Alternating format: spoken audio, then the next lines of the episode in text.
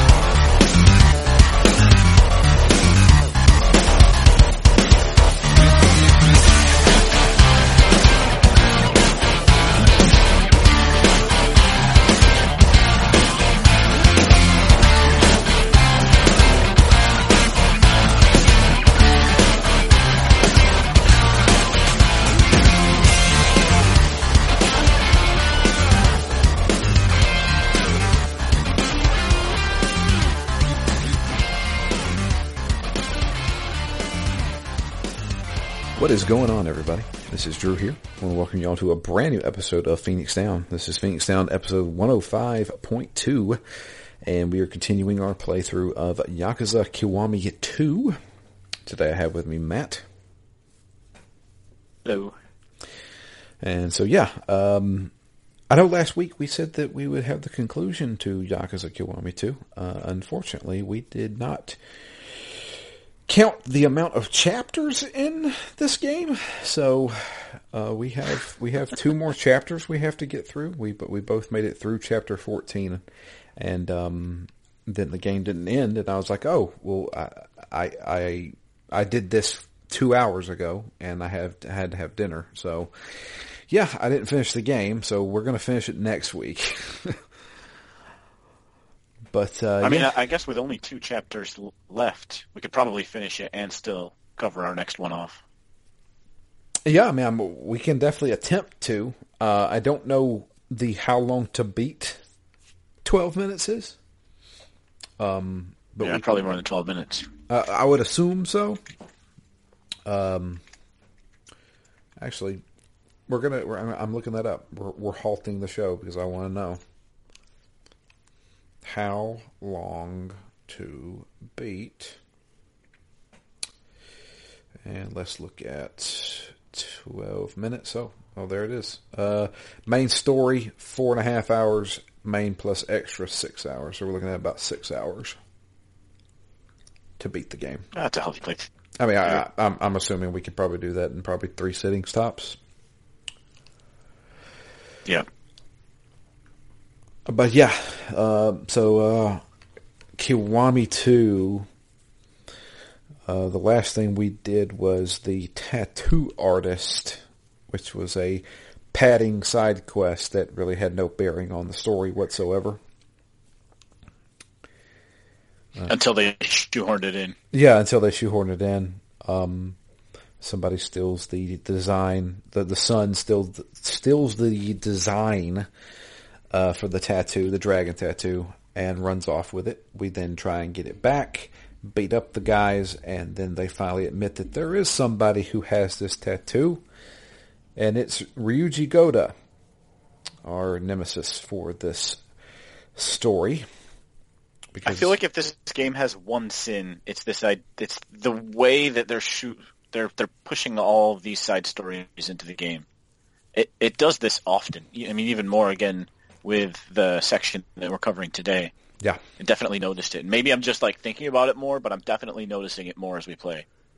Yeah, I, I don't know why. Like some of this stuff, like I don't know. It, it's hard to explain. I feel like they're just trying to pad the game out. I, I really, I really don't know. I, I, I can't Yeah. remember. Q, I can't remember the original Yakuza two very well. I know I played through it on PS2, but for the life of me, I can't remember much of what actually happened other than the villain. But um, maybe they're just going step by step the stories in Yeah, this game. I don't know. I Maybe. can't remember. I can't remember. because we get another big one in chapter 13 here today. Yeah, yeah.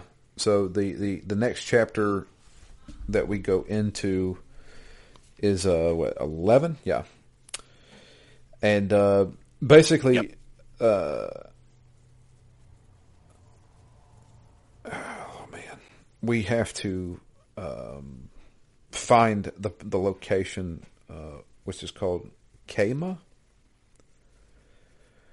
But uh, we don't know. Yeah, Kama or Kaima or Kaima, uh, but we don't know where it's at. And talk about a wild goose chase. To get the information, we have to go to Yeah. three different places and solve riddles. Essentially. But um, Yep. uh, we get the we at the end of this we get a a a piece. It's a piece. It's like a game piece that you use for the game. I can't remember what it is. I think it's like Japanese chess. I could be wrong. But um, this allows us to get into the underground game that they have. Um, yeah, sh- sh- shogi game. Yeah. But uh yeah, so we we go into the shogi area and um we finally meet who we're looking for. Um so uh his name is Marai. Uh and Yep. come to find out, he is one of the few uh, Jingweon um, mafia survivors. When the uh, when the Tojo clan came in and murdered everybody, he was one of the three people that survived.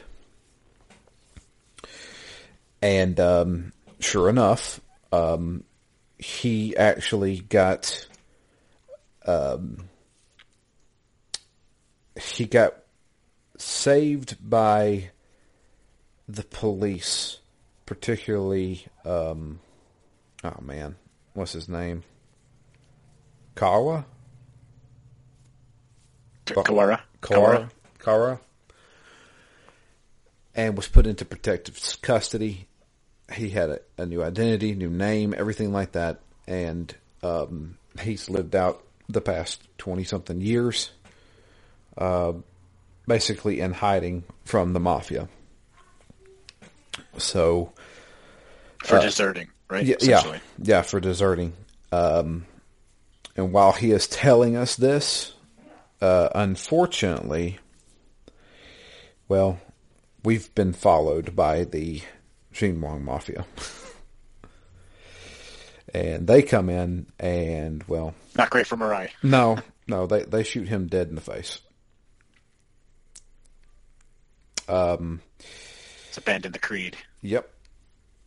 Uh, so we have a fight with these guys, um, and after beating them, uh, while we're trying to extract information from them, they all take cyanide and kill themselves.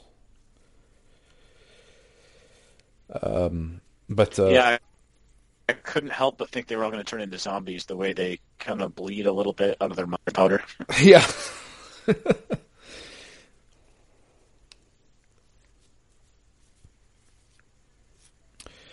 um, but yeah. Um,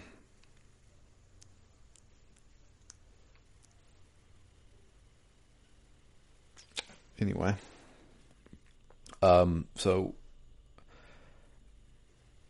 uh, after getting this information, uh, he he also tells um, he tells uh, gosh, what's her name, Saya, um, that um, yep.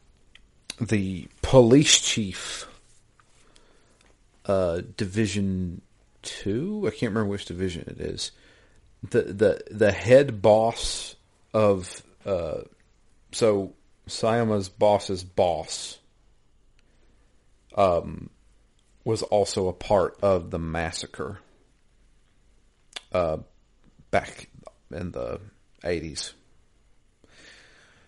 And um, on top of that, Kiryu also admits to her that he was also present during the massacre. And Sayama's like, oh my god. I don't want to have anything to do with you. um, and so she runs off. Um, and then we go into chapter two. Uh, but uh, we find Sayama um, next to the river, staring out, and uh, Kiryu reveals that um, it's not exactly what you think. Um, he knew that uh, Kazuma, uh, his adopted father, was uh, in town, and he wanted to go talk to him, but he also knew that he was probably doing something very dangerous at the time, so he followed them. And Kiryu, not realizing what's going on, kind of ran into a Yakuza hit.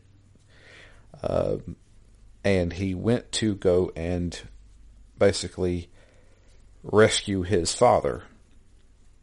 Uh, the thing is, is that Kazuma, being the guy that he is, was going to let the majority of the mafia members go. He wasn't going to actually execute them.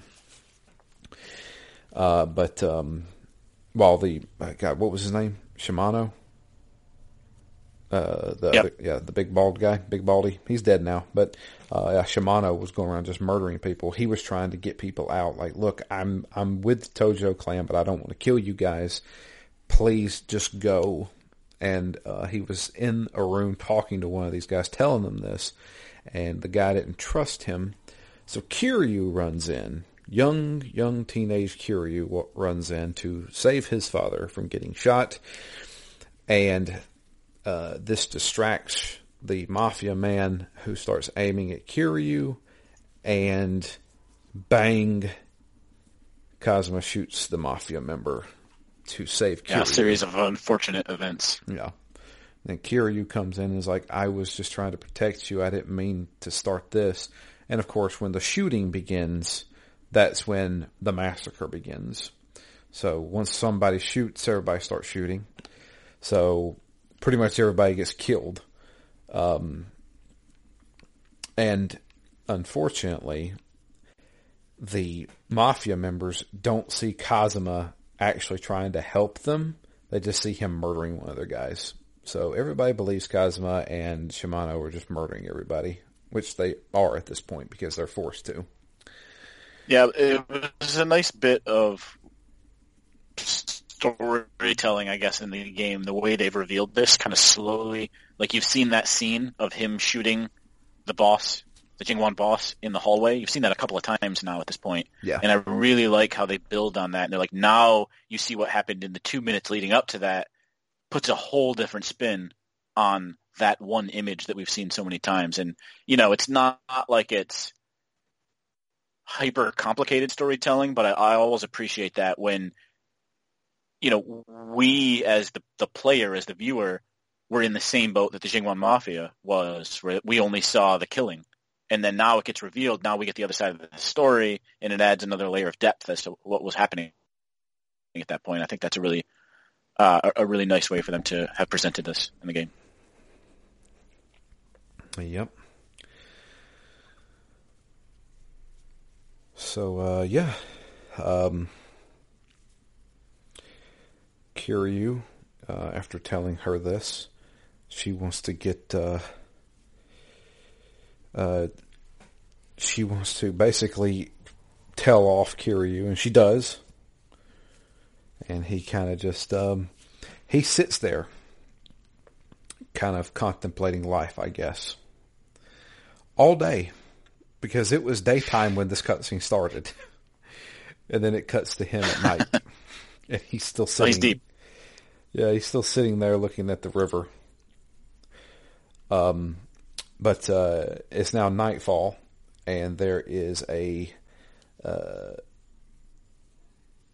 I think God, what is he doing? He he's he's he's sitting there trying to light a cigarette, and a guy walks up to him. Looks like a homeless dude and as he bumps into the guy, uh, he walks away, and Kiryu looks down and notices there's a knife sticking in him. this dude stabbed him and started walking away. And Kiryu, now being stabbed in the gut, falls over and uh, he finds himself. He wakes up and finds himself in the uh, oh the bar that Sayama's mother runs. Yeah, A- Aoi. Aoi. But uh, yeah, uh, and um, he. Oh, no, no, he he doesn't wake. He he goes there. That's right, because you have to walk through the the uh, streets, bleeding to death. Not bumping into anyone. Yeah, don't bump anybody or you'll die. Uh, but yeah, uh, we make it there, pass out. Then he wakes up. They have um, they have removed. Uh, well, he removes the knife, which I was like, "That's dumb. Why would you do that?" The rule number one, guys. Anybody out there? Anybody out there? If you get stabbed by something, do not remove it. if you leave it in, you don't start bleeding out. I don't know why I see this constantly. I guess because it's the shock of seeing something stabbed in you. Yeah, in, in intrinsic nature, like I, I don't want this in me anymore. Yeah, I need to pull this out. But no, no. If you get stabbed by something, whether it's intentional or unintentional, leave it in until you get to a medical professional. Because right now, or whatever suffices in this game. Yeah, because right now you are not bleeding out. Sure, there may be some, some internal bleeding, but you're not bleeding and your blood is not leaving your body. anyway.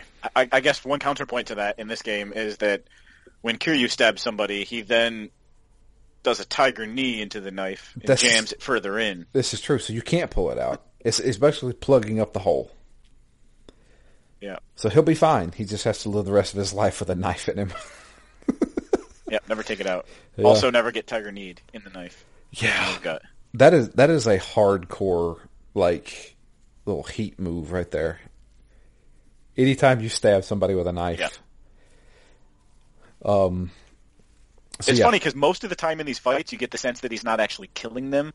Right? It's like he's knocked them out and they're laying on the ground, and eventually they'll get up and like lick their wounds and walk away. But after that knife and then the knee, there's no getting up from that. I don't think he's straight up killed him. Yeah. So, uh, yeah. Um, so we wake back up. Sayama's mom's there. She hands him a note that was in his pocket, I guess left by the hitman, uh, which I guess they assumed Kiryu wasn't going to die from this because they're like, "Hey, we have your your little girl Haruka, and we're we're uh, we're going to kill her if you don't show up here." I'm just like, well, why'd you even stab the guy then? if if you knew he wasn't yeah, going to die, do you want him to come or not? Kind yeah, of mixed messages here. Exactly. So yeah, um, uh, but yeah, Sengoku, the uh, the other Omi Alliance uh, leader, uh, what do they call him? He's one of the four four something four kings. Four Kings. I don't know. That was a while back. Yeah. I can't remember. One of the four heads of the Omi Alliance, though. Yeah, and so he has kind of taken upon himself to to kind of just jumpstart this whole taking over Kamurocho. Um, and uh, yeah, he wants to get Kiryu out of the way. So he kidnaps Haruka, and this is like the fifth time this girl has been kidnapped. Yep. But uh, so yeah, we have to go and uh, meet up with uh, with uh, Sengoku. Uh, but yeah. Um, hmm. Then you get one of the stranger fights so far in the series. Which one's that one again? Two tigers.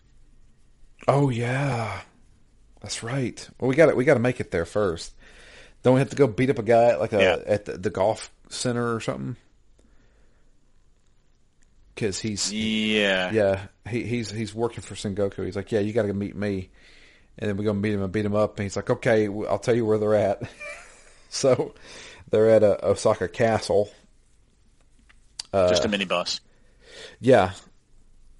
So going to Osaka Castle, Um, this is the weirdest cutscene I've ever seen. Yeah, there's about four cutscenes in, in this last playthrough that I'm like, I'm not sure I understand this, and it also makes me think they definitely could have turned into zombies. Like this cutscene in particular, I'm like, what is happening? Are we playing Persona here? Yeah. So we so it's it's already very dark and almost stormy when Kiryu pulls up to the to the Osaka castle, which is already a gigantic building. And when he approaches the door, a beam of light cuts the door or cuts cuts the the the building in half. The building then separates into two different halves, and a bigger building comes up out of the ground. This didn't really happen, right? Like this must have been him hallucinating, Was but it- there was no reference to it. Was it blood loss? He was just hallucinating from the blood loss. yeah, maybe. I don't know. Uh, This is this like even I was like, what? This is what is this? Why? Why would a Japanese mobster have this? Why would anybody actually have this? Why would you have? This isn't a, a secret layer on the moon. why would you have a nesting doll house? Yeah, it almost looked like the house grew. I'm like, was it underground? Like, is this an underground layer that has now risen, or did it like? It doesn't doesn't make any sense. I think so. Like, hang on. Let me. I, I, I've got something up here that can maybe tell me something. because the game doesn't really veer into the weird. I don't even want to call this supernatural. It's not supernatural. It's just unrealistic. You know, it. Uh, they don't even mention this. They don't even mention this. So, is one of the looking cash on the bounty, beat up his goons.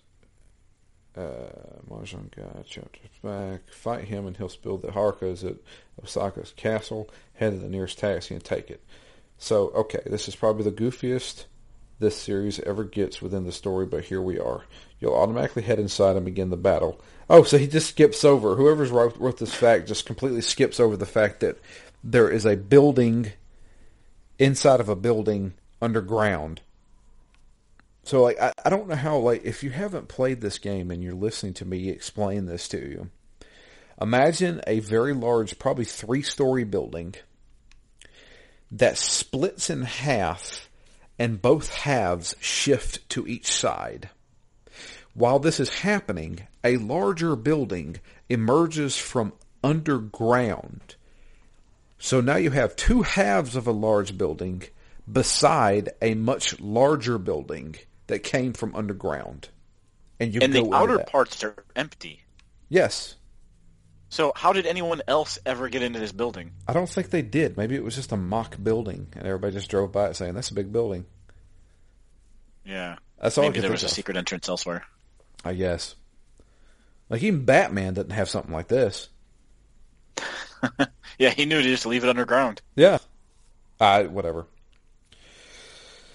So yeah, we go into this this area, and this is yeah, this whole thing feels like a fever dream, right? Yeah, it feels like a fever dream. It also it was the second time I got a weirdly like Resident Evil vibe. Like this feels like an underground layer that they would do in Resident Evil. Yeah, it looks like the nest. Yeah, like this is this is the entrance to the lab. And then before when we were getting like passwords and opening doors, I'm like, wow, this is this is a little atypical for what I've played of Yakuza. Feels a little bit like Resident Evil, getting clues, opening doors. Yeah. Now we're in this weird, what looks like haunted mansion, and there's ninjas running around. Just straight up ninjas. and, and dudes in armor, like Japanese, like feudal Japan armor. And I, and I always wonder because I mean this is this is so many games uh, you know throughout the whole life, my whole life. But what were they doing two minutes before Ryu show or before he showed up? I don't know. Waiting on him? Were they were they already in their gear? I mean, I guess they knew he was coming because of the message, Yeah. but you know, just standing around in full gear, just kind of waiting for him. A better question is: Is there's a room later on in this game in this area where there's a Gatling gun, and it's it's aimed In. inward. Yep. Why Not would defensive. why would they build this? Why would they build a Gatling gun turret that faces into the building as if they're inviting intruders to come onto the Gatling gun to shoot us? Which they did. Which is exactly what I did.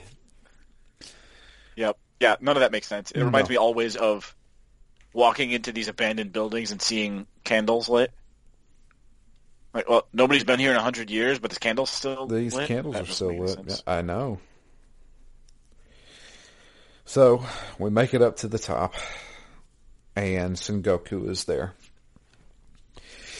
And rather than fight Sengoku, he has two pet tigers that he sends out. So we have a boss fight with two tigers. Kazuma Kiryu is fist fighting tigers. Not in my game, he wasn't. Oh, really? You pulled out some weapons, did you? Yeah, I, I could barely hit them with my fists Oh, I beat him with my fist. until the. Did you? uh huh. Oh, I, I, I just I didn't feel like it was doing very much damage, and they kept leaping around like idiots. So I had to pull like the spikes off. There's like four spikes on the wall, or like I don't know what they were. Maybe like flag holders. I don't know. There was something long that I had to swing, and they they were doing much more damage, four Yeah. times as much damage, five times as much damage. So I used all, all four of those, and then I pulled out a knife to finish them off. Gotcha. I don't want to overuse my weapons because I feel like I'm going to need them for whatever, you know, when we fight Ryoji at the end because I feel like given how hard some of the other bosses were in this game, that the end boss here is going to be a pain. So I'm trying to trying to save all my best weapons, and which I haven't really needed to do that in the game, but I do still really like that it's in there because I'm always picking up weapons and dropping my worst ones and you know, I'm always looking at weapon management, knowing that it's limited and whatever I can pick up that's great, I want to save for a really key battle. Right. But in this case, I was like, I'm just going to expend one because these tigers are too jumpy. Yeah, I, I was able to beat them. Um, but yeah, we, we get an awesome QTE where we, we drop kick a friggin' tiger. And then the last one, you punch right in the face as it's leaping at you. it's leaping at you and, and has its mouth wide open, getting ready to bite you. And Kiryu just punches, like Superman punches this thing in the face and knocks it out. And then And I also like how Sengoku squeaks and like gets really nervous, and just runs away. Yeah, he runs hurries Haruka away. yeah, he, he, he, he grabs hard. I would too if somebody just beat up two tigers. Yeah, this dude is crazy. How, how how can I ever beat this man? Also, who installed the Gatling gun backwards? Yeah, he's got bigger things to worry about. yeah.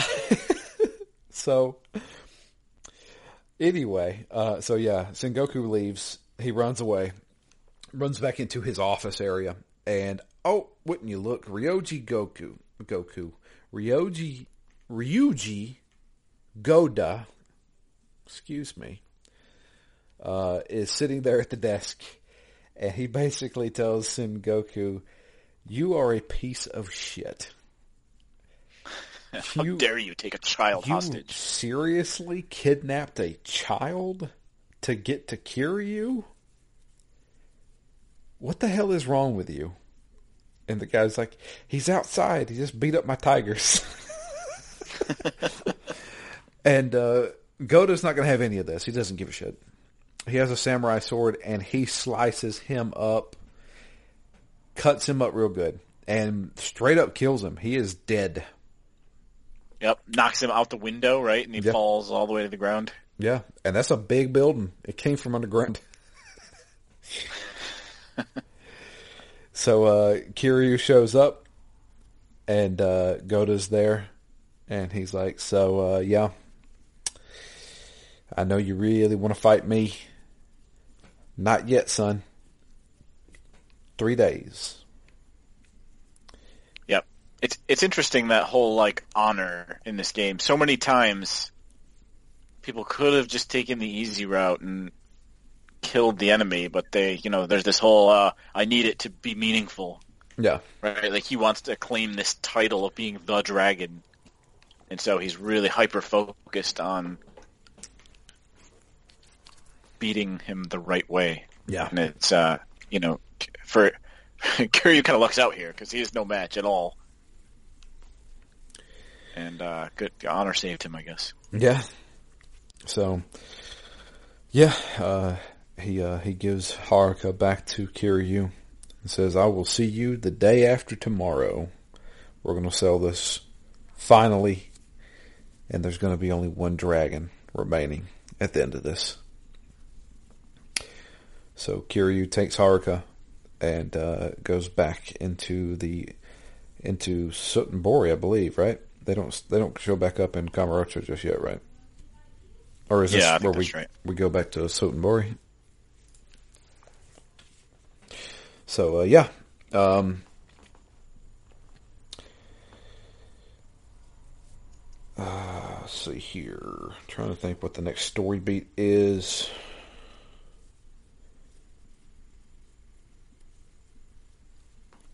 The next story beat is, you know, the really weird. So, you know, and we're basically recuperating again. Uh huh. So we're in A- Aoi again. Okay. Um, and this is when you start to get the conversation around, uh, what, what's her name? Sayama? Sawaya? Sayama. Sayama. Yeah, we start. Yeah, Sayama. We start to get the the conversation around her and her father's still alive, and Oh she Yeah, runs yeah. off. That's right. She runs off.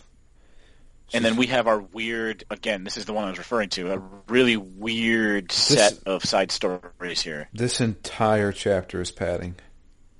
Yep. It is It be, especially because it's just that moment with Sayama that matters. yeah. Everything else is basically just buying time until we can continue the story with her. So what we're referring to is in this chapter, it is basically Kiryu walking around town with Haruka. And so that's basically what we do. And these are story missions. These are not side stories. It's basically another one of those let's kill some time. But spend the day with Haruka. So yeah, uh, Sayama runs off because she finds out. Yeah, she finds out her dad's still alive, which means that her dad was not actually the boss of the of the mafia, because the boss of the mafia is dead. Yeah, thoroughly dead. Yeah, uh, Cosmo shot him probably seven, eight times. Yep. Although that happens later in this game, and it does not kill a person.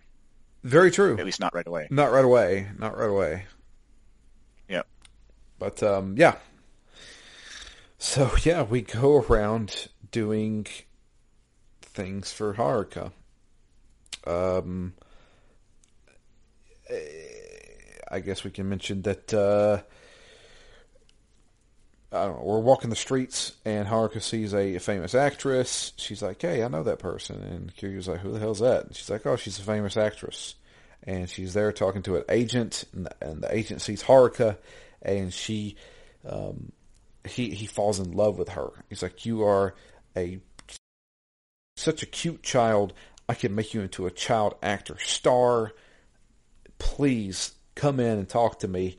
We can we can uh, strike a deal, and uh, I could have you on the big screen in no time." Oh, of course, Haruka's like, "Nah, I'm good," and Kiryu's like, "Yeah, we're we're good. See ya." And so we bum around town a little bit more, and eventually we run into this guy again. And he finally convinces Kiryu to go talk to the guy. So he goes and talks to the guy, and he's like, "Yeah, we can totally like take her in, make sure she goes to the best schools, you know, gets a proper bringing up, and she's going to be made in the shade. She's going to have this cushiony, idle life, and everybody will love her. And Kiryu's like, you can either choose to be like, yeah, that sounds good. That's probably for the best, or I'll have to ask her. And it doesn't matter really what you choose. He finally says, look, we have to go talk to Haruka. And then Haruka, of course, is like, no, I don't want to do this. I can't believe you would even consider this kind of thing. Hmm. So she, uh, but yeah. Kiryu basically is like thinking to himself, Go ahead. how apt. Yeah. So, yeah, um, and then we we do something about uh, a singer. Uh, she uh, she sings at a bar, but she's not there. She's out there at the river, singing at the river.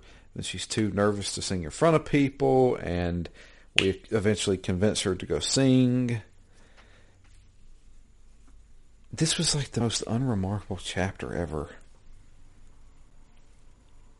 Yep.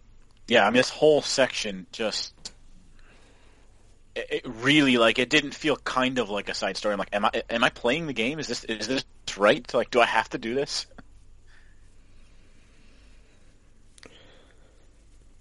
so, um,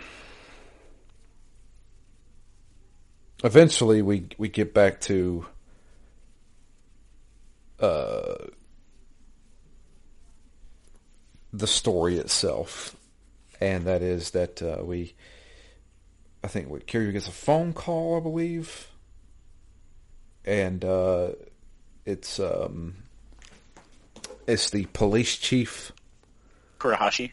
Yeah, um, who um, the, from Division Two, the the boss of the boss.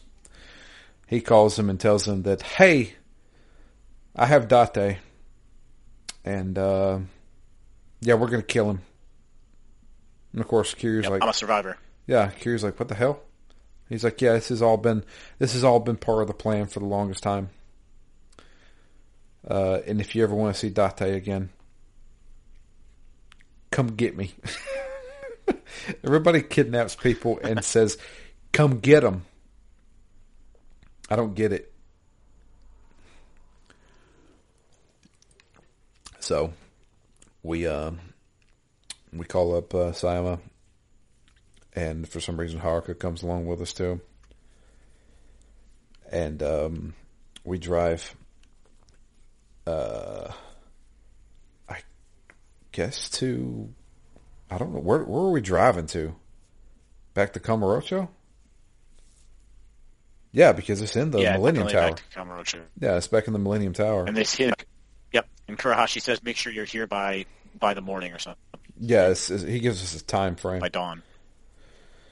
So um, we have to go and uh, get Date.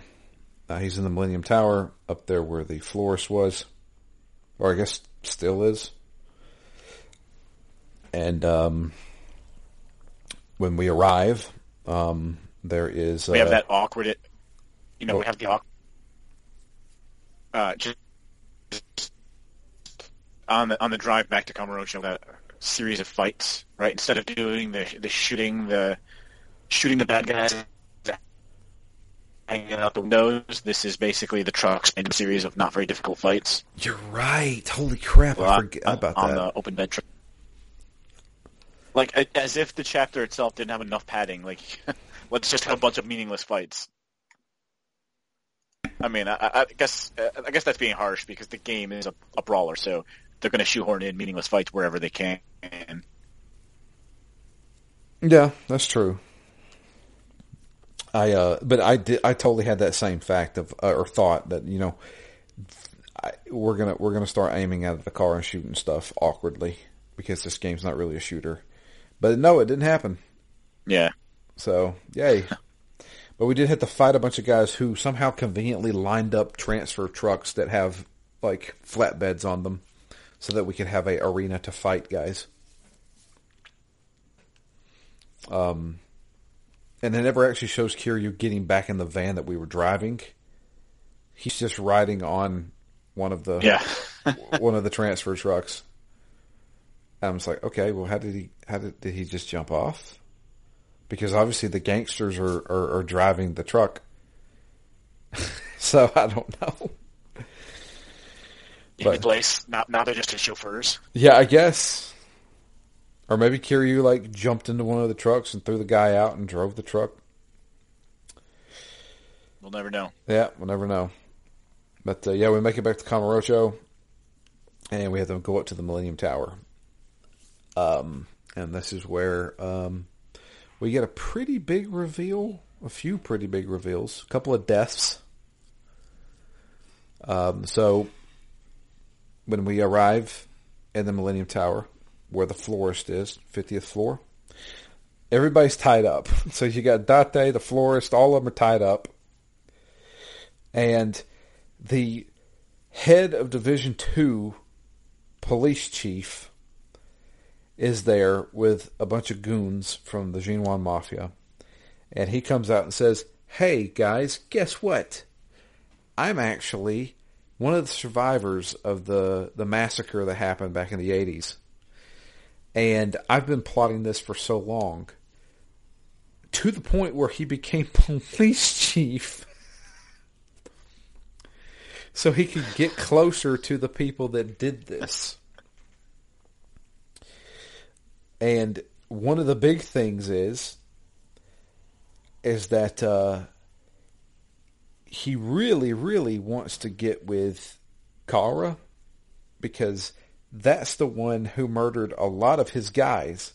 So if we remember correctly, uh, Kara was known as the the the the the killer.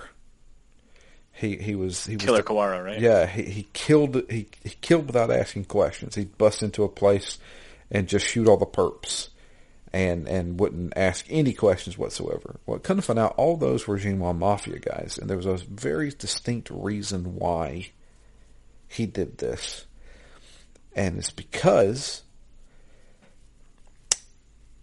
we remember a cutscene earlier in the game where it shows uh, a woman um, during a police raid, also during the massacre, who is um, uh, trying to hide her son from the massacre that's happening. She's she's one of the the wives of the the Jingweon mafia guys, and uh, Kara shows up and she's about to throw the kid out the window. And Kara Wait, comes up. Daughter, right? No, that was a son. That was a boy. Hmm. I'm pretty sure that comes back up a little bit later, Matt. I'm not entirely sure, but there was another child there because yeah, okay. Maybe because, there was two. Yeah, because well, there, there's it wasn't there. She was not born yet. So, um, Kara saves this woman, gets her out of there, falls in love with her, and has a child with her. That child is Sayama. So what ends up happening? See, I thought I thought they had gotten together before that? I don't think so. Because who who was that child then? I must have missed who that baby grew up to be. I don't think they have revealed that yet, Matt. Ah, uh, okay, okay. Yeah. That would explain it. Yeah. I thought that was the reveal of who that baby was, but no, no, no, no. This is I because I, I, I, think I think Kiryu is significantly older than than Sayama because Kiryu back then was probably what 15, 16? Mm-hmm. and I think Sayama was born in like probably 88, 89, something like that. I'm not sure, but they they had they had a child together. He is her biological father because yep. they they make a point of it being she's not part of the mafia. She doesn't have that bloodline in her. Uh, but what ends up happening is is because she was the Saya's mother was considered a deserter of the Jingweon mafia. They sent guys from the mainland over to Japan, found her, and murdered her. And well, uh, the the killer detective didn't like that one bit. So he became, that's when he became the killer detective and said, any Jingweon Mafia guys I run into, I'm going to murder them. so he, that's when he And I'm glad around. he came back up and had some justification, right? Because kind of talking about that last week, and we're like, he must play a bigger part than he has so far. Yeah. And so I'm, I'm glad that he has this arc to where he's right or wrong, he's doing it out of a deep, like, a deep passion for for uh, Sayama's mother. Yeah. And ret- retribution for what was done to her. So at least that, uh, it's, you know, doesn't really justify what he did, but it explains it anyway.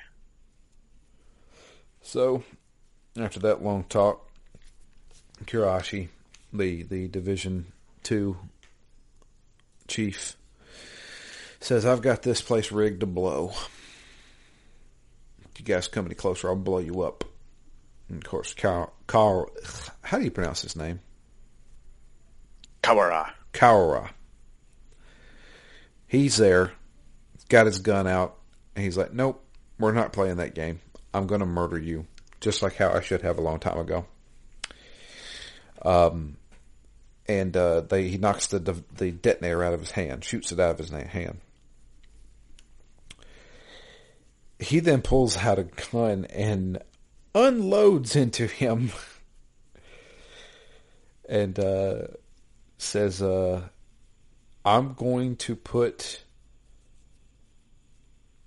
uh, the same amount of bullets into you as I did as as you killed my men.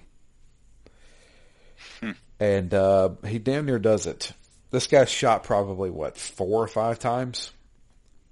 Yeah, I don't know if this is the scene because there was one scene I was watching, and I'm like, something doesn't make sense here. And I, I, I could have swore it was this scene, but I went back before we recorded this and I watched every cutscene in this chapter, and I don't think it came up. So either it was cut or I'm just thinking of a different scene. But there was a scene where everybody, like four or five different people, have guns pointed at each other, and it felt like it felt like in the time it took one guy to pull a trigger, like six other things happened. And I was like, there's just no way that the math works out on this timing. Just not possible. That like the one second it took, like four other people were able to like pull out a gun and, and aim it, and someone else was ducking out of the way and holding someone else up as a shield, and like all these things happened before one person could pull a trigger one time. I don't. I was just like this. There's no way, and I really wanted to go back and like chore re-choreograph this scene to see if there's any way it made sense, but I, I couldn't actually find it in cutscenes. Hmm. I can't remember. Even though I maybe I'll this, replay this chapter because I did this chapter this morning, but I can't. I can't remember it at this point. I just remember the story beats. Yeah. Aside from the the splitting castle, like this was the next most perplexing cutscene I've seen in this game. Yeah. So, um, yeah, we had to have a fight. Uh, so we fight uh, some Jingweon Mafia guys along with uh, Kurahashi. Kurahashi has a gun, and anybody in this game that has a gun while you are fighting is the most annoying prick on the planet. Yep. And this guy does some damage so I had to take him out first because I was just like, I can't stand getting shot while I'm in the middle of a combo. Yeah, usually I'm doing the opposite thing, right? I'm usually taking out the goons first so I can just focus on the boss, but here I had to take the boss out first. Yeah. So, uh, yeah. Uh, I, I, beat him. Um, and I mean, we have a, a very uh, satisfying heat action at the end where we just we pound on his face. but uh, needless to say, um, uh, beating beating him, uh, we get another. Uh, um, we get another uh, cutscene. Basically, uh, Kara is not dead. Um, he's going to die very soon, but he does. How many times was he shot? Uh, at least five, at least. so I don't know. I don't know how he survived that long, but anyway, he's there long enough to basically tell his life story to Sayama and say, "Yes, this is true. I am your father, and this is the reason why I did this. This is the reason why I did that." And he eventually passes, but uh, not before oh uh, uh, Kurahashi. He he has his one last hurrah, where he tries to shoot somebody, and I can't remember who shoots him, but somebody shoots him dead. I think it may be Date. Yeah, I think so. So, um, after that, go into chapter 14. It is the day of, not, not, not the day we have our final fight, showdown with the samurai showdown. Because I said final fight, haha, and then I just did samurai showdown. Um, with, uh, with, uh, Ryuji Goda, uh, but, uh, Goda is going to begin advancing on Kamurocho. The reason, there's a very specific reason why, and it's not revealed till the end of this chapter.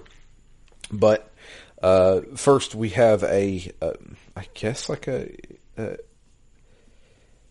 a funeral for Sayama's dad. They have a box. I'm assuming that's his ashes. Um, but um,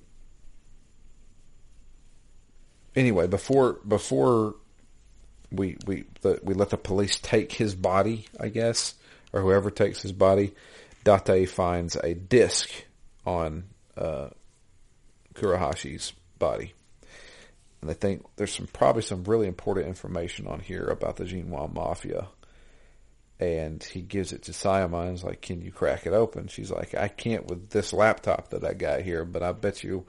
a police station probably has the encryption uh, tools I would need.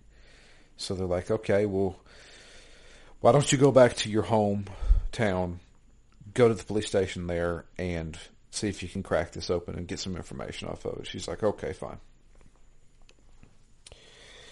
Um, but Kiryu goes after her. Um, so, uh, we meet Sayama at Serena, and uh, well, Kiryu's like I told you, getting revenge would not solve your problems. I've been there, but it's okay. You're gonna be okay. Everybody's gonna be okay. And she feels so bad. She's like, I'm glad I, I was able to meet my dad even for a brief moment and Kiryu, uh, as he's comforting her, grabs her and gives her a kiss. Yep. And I, I like. I also like in this scene her finally admitting that she is scared to learn more. Yeah. Because so many times in this game she said that she didn't care or she just wanted to know and it didn't matter what it was and I like that little bit of uncertainty where yeah, she may say she wants to know but she also kind of doesn't or or does, but just doesn't know what the impact is going to be. Yeah. So, um, after this scene, we get a phone call, and they say that uh, Kazuki. We all remember Kazuki. He was the uh, he's the owner of the Stardust Club, uh, the one who had a body double. Well, he uh, he's waking up, and he is he is talking out of his ass. Nobody knows what the hell he's talking about. So Kiryu and Sayama decide we're going to go down there and check this out. So we go down there and meet with him at the clinic. And uh, he tells us So the past six months, I have been in captivity. and of course, everybody's like, "What? How?" He's like, "Yeah, uh, everybody who's interacted with me has been interacting with my body double who works for the Jingweon Mafia." and they're like, "Okay, that's crazy." So Also convenient. yeah, also very convenient because he says, I heard what they were planning. Okay, what's that? They have planted bombs all over Kamurocho. And Kiryu's like, what? How many bombs they make? He said, because they, they're planting the same amount of bombs as the amount of people that died during the massacre. And so These people are very like symbolic. very symbolic. One bullet for every person that's dead. One bomb for every person that died. Yep. So uh, Kiryu's like, "Oh God, how many bombs is that?" So we've we, we already had one bomb go off at Millennium Tower. There was another bomb at Millennium Tower that didn't go off. We stopped it because we beat up Kobayashi. I don't know what his name is. Can't remember. Kobayashi's the, the the hot dog eater. Um, Not just any hot dog eater. The best. but not anymore, right? Yeah. He got beat out. Yeah. By Joey? Yeah, I think so. I think he's still reigning champ for like three years. Yeah, I think so. But um, yeah, so uh, he uh, he had a bomb, obviously, at the Millennium Tower. There was 33 guys that were killed during the massacre. That leaves 31 bombs still around Kamurocho. So we're like, okay, Date, you need to call in the bomb squad. Unfortunately, Date goes to the police and they're like, yeah, you're a murder suspect. I don't know if we really need to trust you right now. And so they're like, okay, so they're not going to take my anonymous tip, or not even anonymous, but they're not going to take my tip of, hey, there's bombs all around the city. So it's on the Tojo clan to do.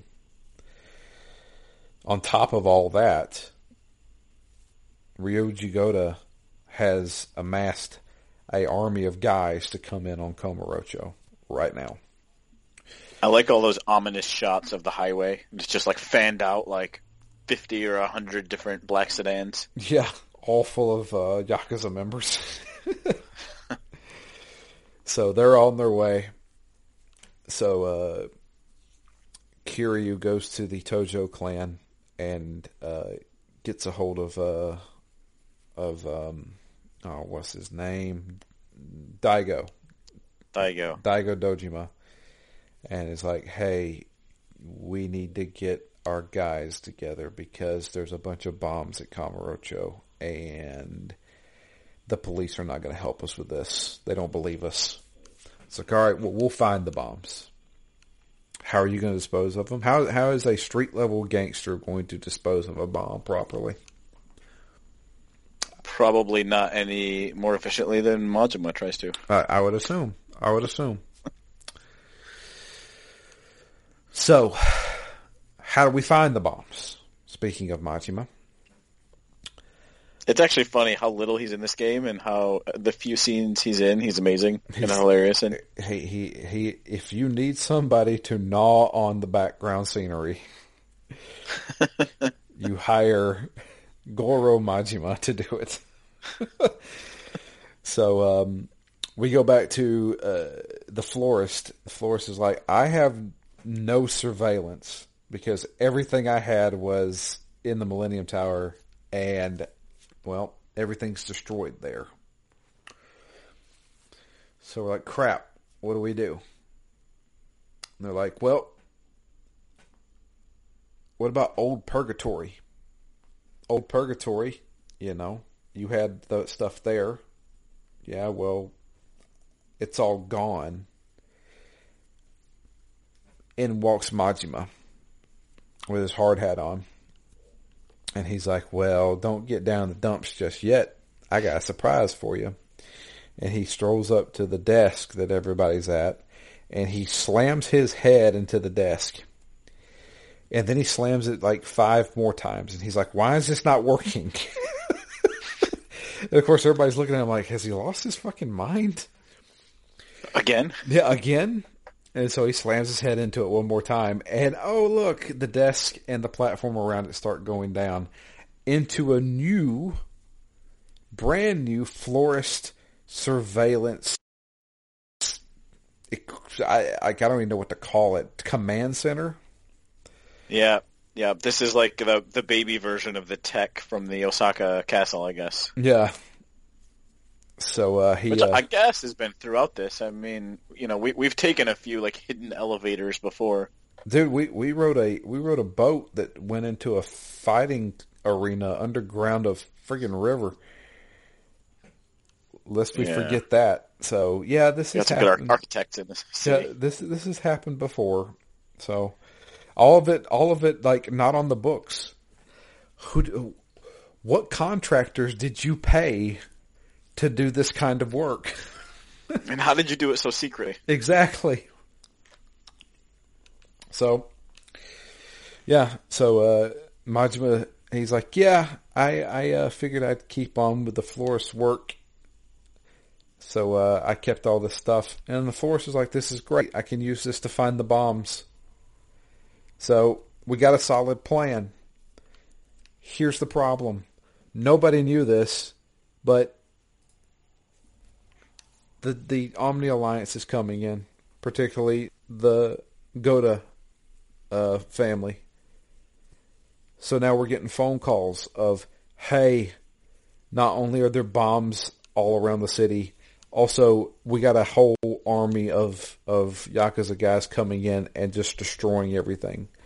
So We need help. they're they're so the the the bartender that calls us, the one that betrayed us, but we forgave him. he calls us, "Hey, they're beating me up, so we got to go save him." Uh, Stardust is getting attacked. We got to go save them. Uh, the clinic, they're getting attacked. We got to go save him. Uh, but at Stardust, we run into the big man himself. So Ryuji Goda's there. We fight off his guys, and he comes down, and he's like, "One more day." I could kill you in an instant, but I won't. Yeah, I'll kill you right now, but I'm not going to. I'm going to meet you at the top of Kamurocho, aka the Millennium Tower, and we're going to sell this once and for all.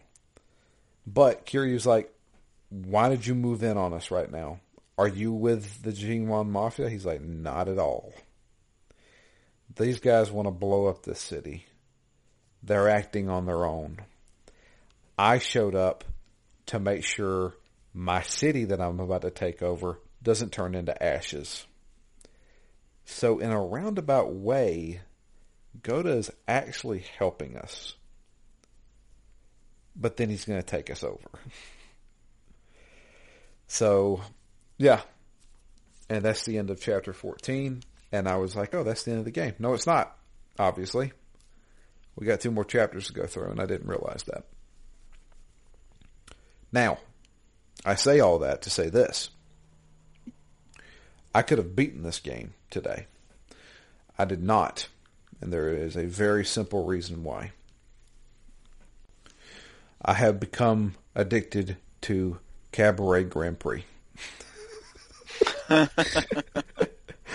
I have done so many rounds of Cabaret Grand Prix because you start to earn money like nobody's business in that little mini game. And honestly, it's just three minutes of selecting menus. It's not hard at all. And it's kind of addicting. Hmm. So I've I've ranked up twice. So I, I'm no longer in the fresh league anymore. I have ranked up to the third league. And I, I got the achievement for holding uh, having 10 million yen in my pocket because I got Wow. yeah I earned it all from from doing the cabaret stuff. That's crazy. I was going to say that before that like money hasn't been super important for me in this game other than a few weapons that I would have liked to buy that were like 3 million. Yeah, There's a couple couple of nice swords that I saw, but I've I feel like for the whole second half of this game, I've been almost exactly at about two hundred thousand yen So all the time. So here's the deal. If you put a little bit of time into the Cabaret Grand Prix, I put about an hour and a half into it so far. I'm to a point now where in three minutes I make about 1.5 million yen. That's crazy. Yep. What, Um, what else do you, can you use it for in this game? Is it would you use it mostly for just getting weapons and outfitting yourself, or is there like I don't know, like a new, new game plus type of scenario where you can take down bosses, but you need those weapons, so you need the money to get the weapons? Uh, Is there like is there post completion content? So the reason why I'm doing this is because I am going to, and I still plan on doing this since especially I have, I have a little bit more time because, you know, we didn't finish it this week. My plan is to purchase every single thing in the menu. So every battle skill, Mm. max up my stats all the way, uh, and all the adventure stuff, which I'm I have maxed out all of my stats already. Yeah, I maxed out all the base stats. Yeah. So what I'm doing is is that I am earning enough money to then go and purchase two things. I'm going to purchase the items that uh, lower my digestion or low, you know, lower my fullness, and I'm going to restaurants and eating using all that money I made. I'm eating, sounds eating, wonderful. I'm eating, eating, eating, taking medicine to make my stomach not full anymore, and eating some more, all to earn experience points to max out everything. That is my Going goal. full Kobayashi. I'm going full Kobayashi. Ko- Kobayashi. I am going to go to multiple restaurants and and eat one of everything on the menu because you get points for doing that. So, yeah, I've been grinding a little bit in this game, but it's not your traditional grinding. Yeah, it's strange. Yeah, eating a lot at restaurants is not your typical grind. Yeah, but that's exactly what I'm doing because eating, eating at restaurants gives you a ton of XP. That stuff And adds did, did up. you level up? Did you level up those skills? Because there's some skills around getting more XP from eating. Yep. I have. Yeah, I I have, have level I- one there. I have almost everything filled out on that one. I've got the max run speed. I've got the max um, experience points from my hostess at the Grand Prix. The max get more money from the Grand Prix. So mm-hmm. I'm making I'm making bukus of money, and once I rank up again in the Grand Prix, I'm probably looking at about seven million yen per Grand Prix that I do, That's insane. and that's in three minutes. like I'm, I, I don't know why I became addicted to that gameplay loop, but I did, and I love it. I've got about 15 million yen on me right now. Yeah, I'll have to give that more of a try if we've got a little more time this week. Yeah, let's do it. Because. I've seen it on there, but I haven't haven't really played with it. Yeah. Go for it, man. I'm gonna I'm gonna try to max out everything. I'm gonna try and max out. I've already maxed out all my stats. I can't get all the battle moves because I don't feel like doing like a bunch of side stories to get like the the heat moves with specific people on the street and stuff like that. Um, Yeah. But I'm gonna get all the life moves or the life abilities that they have, and um, what's the other tab? There's four tabs: stats, heat abilities, the life abilities, and there's one more thing. Or maybe there's only three. I can't remember. Mm, I thought there was four. Yeah, I thought there was two, but I can't remember what it is. But yeah, that's uh, that's that's my plan. I'm gonna do that, and then I'll beat the game and put it to rest. But so far, I'm enjoying the crap out of this game. Yeah, me too. I was gonna say, what are you what, what are you feeling as we get close to the end here? aside from chapter 13, I think this is this is a fantastic entry into the series. I think this is Yep. great. Yeah, I, I agree. It, it's a little bit uneven as a game, but it's just it's just really good in so many ways that it, it's been really fun to play. Yeah, I I totally agree, and I'm having a, I'm having a great time with it. We do have an email. Comes in from Dustin. It is called Kiryu-chan. Hmm. And he says, "Is this the finale? If it isn't, you should definitely do the Majima side story in the title screen. It's short and shows you how he ended up with Purgatory and leaving the Tojo clan." Ooh, that's right. There's three additional chapters around. Around Around Majima. Majima. That's right. Yeah. Do you have second thoughts on playing 12 minutes? May I suggest the following one-off games? Finding Paradise, to the Moon sequel, The mm-hmm. Stanley Parable, and Doki Doki Literature Club, which is a free, messed up visual novel. All of these games could probably be played through in a single sitting. Also, if you have time, maybe an intermission talking about hidden gems focused on the PSN store or hidden gems in general. What class will you roll in Diablo 2? I've never played it, so I'm going Necromancer. If this is the actual final episode, I love this game and I might like it more than Zero.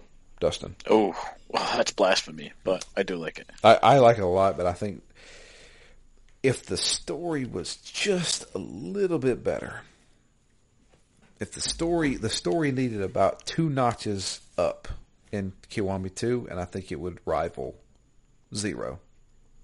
But There's a few things for me. I think the story would need to be better. The repetitiveness would need to be toned down a little bit.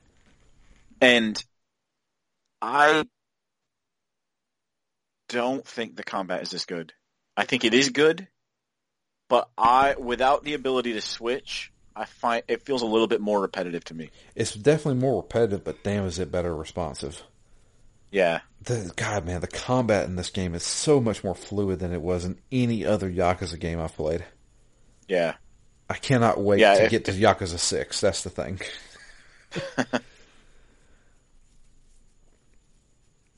We And- might have time for another one off as well. I mean, depending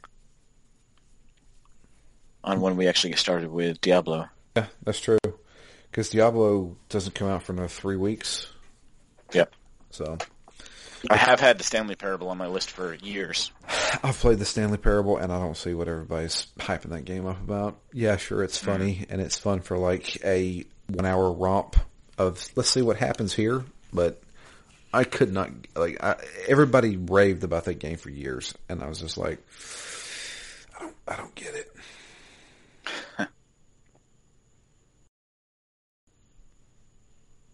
I don't know.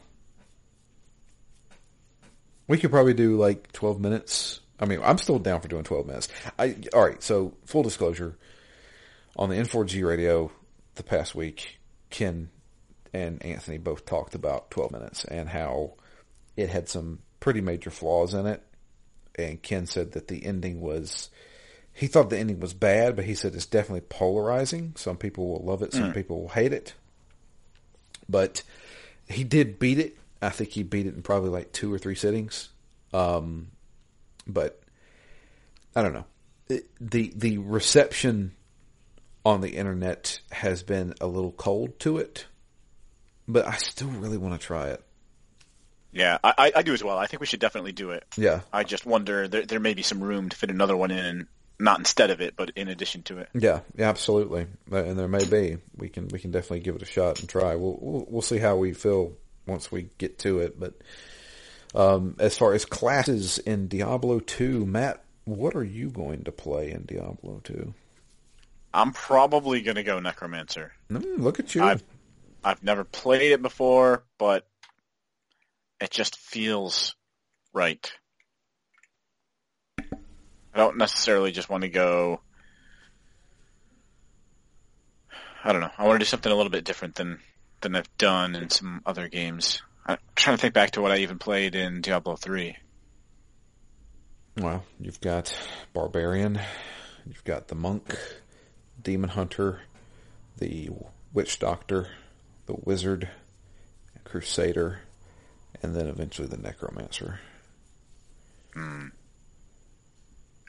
I either went wizard or crusader. Gotcha. I remember? May have gone both.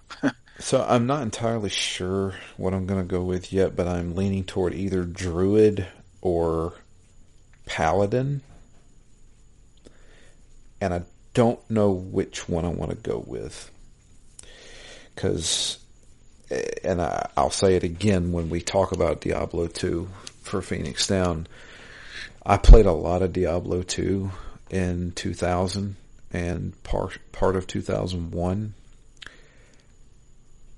and I only played Necromancer. Hmm. I don't know why. I was a dumb teenager that didn't think to try anything else, but I became addicted to that game and only played the Necromancer class. I never made another character in that game. That's crazy to me. I always want to try them out and just figure out like I, I always I always feel like in this type of a game, I'll I'll start one and be like, oh, this is good, but is the other one better? And I'll end up I'll end up making like four or five characters and playing like a half hour, an hour, and then picking one and going forward. The great thing about Diablo is that there is no such thing as a better class. they're all amazing and they're all broken in their own ways. That's one thing I have to give like it's been a long time since I played Diablo 2, but Diablo 3 what makes that game great is that the the developers of that game basically said, "Here are the tools to break this game, break it." And it'll be fun that way. And instead of saying, "No, no, no, you can't do this," and nerfing something, they say, "Okay, this is really overpowered we we're going to make four more difficulties that are going to be harder to counter that. we'll compensate a different way. Yeah. Ex- exactly, and I, I, like that's that's the greatest thing because if you want to feel like a badass, you totally can. And I, it's been, well, it's been. I don't want to say this. It's been twenty years since I've played Diablo two. Mm. Holy shit! but yeah, it's been uh, it's been 20 years since I played Diablo 2, and um, I don't remember much of it. So yeah, but I'm excited to jump into it, and I think I'm yeah. I'm probably going to treat this more like Diablo 3, where sure I'll probably go with a class to play with through Phoenix Down, but I'm sure I'm going to make other classes just to try them out more than likely I'm going to become obsessed with the game and probably try to get a thousand achievement points in it like I do in every Diablo game. But yeah, excited for that one. I'm still excited yep. for 12 minutes. I, I think it's going to be cool. Yep, me too. I understand that there's probably some tedious parts in there because you're replaying the same thing over and over again. And there's like, it, it's one of those things of like you try something different this go round, but then you still have to wait five minutes to get through the stuff you've already done before to yeah. try that one thing. So we'll see. We'll see. But yeah, that's going to be it for us. If you'd like to follow us on Twitter, I am at DML Fury. Matt is at REMGS. The podcast itself is at ZTGD Phoenix Down. And uh, if you want to send an email, it is drew at ztgd.com. Uh, please send us some emails. This will be the last episode for Yakuza Kiwami 2 coming up. We're going to finish it up. Anybody out there who has played along with us or has played it before, please give us your thoughts on the game. We would love to hear from you. Um, but I think that's about it. Yeah, um, yeah, I appreciate everybody listening. And, um, uh, oh, I also wanted to give a nice little shout out. We have a new listener. Her name is Andrea. So welcome aboard, Andrea. I hope you enjoyed listening to this Phoenix Down, if you even made it this far. Hmm. but uh, we'll see. If you would, please tweet to me. I am at DML Fury. Anyway, I was I was told I, I, I, could do that, so I'm going to go ahead and just do that. So if there, if there's any secondhand embarrassment, I'm sorry, Matt, but that's okay. Uh, anyway, uh, but we're going to get out of here. I appreciate everybody listening. Thank you so much, and uh, yeah, we'll be back again. Until then, I'm Drew, and I'm Matt, and we are out of here. You guys have a wonderful week, and we will be back with the conclusion, promise this time, of Yakuza Kiwami 2.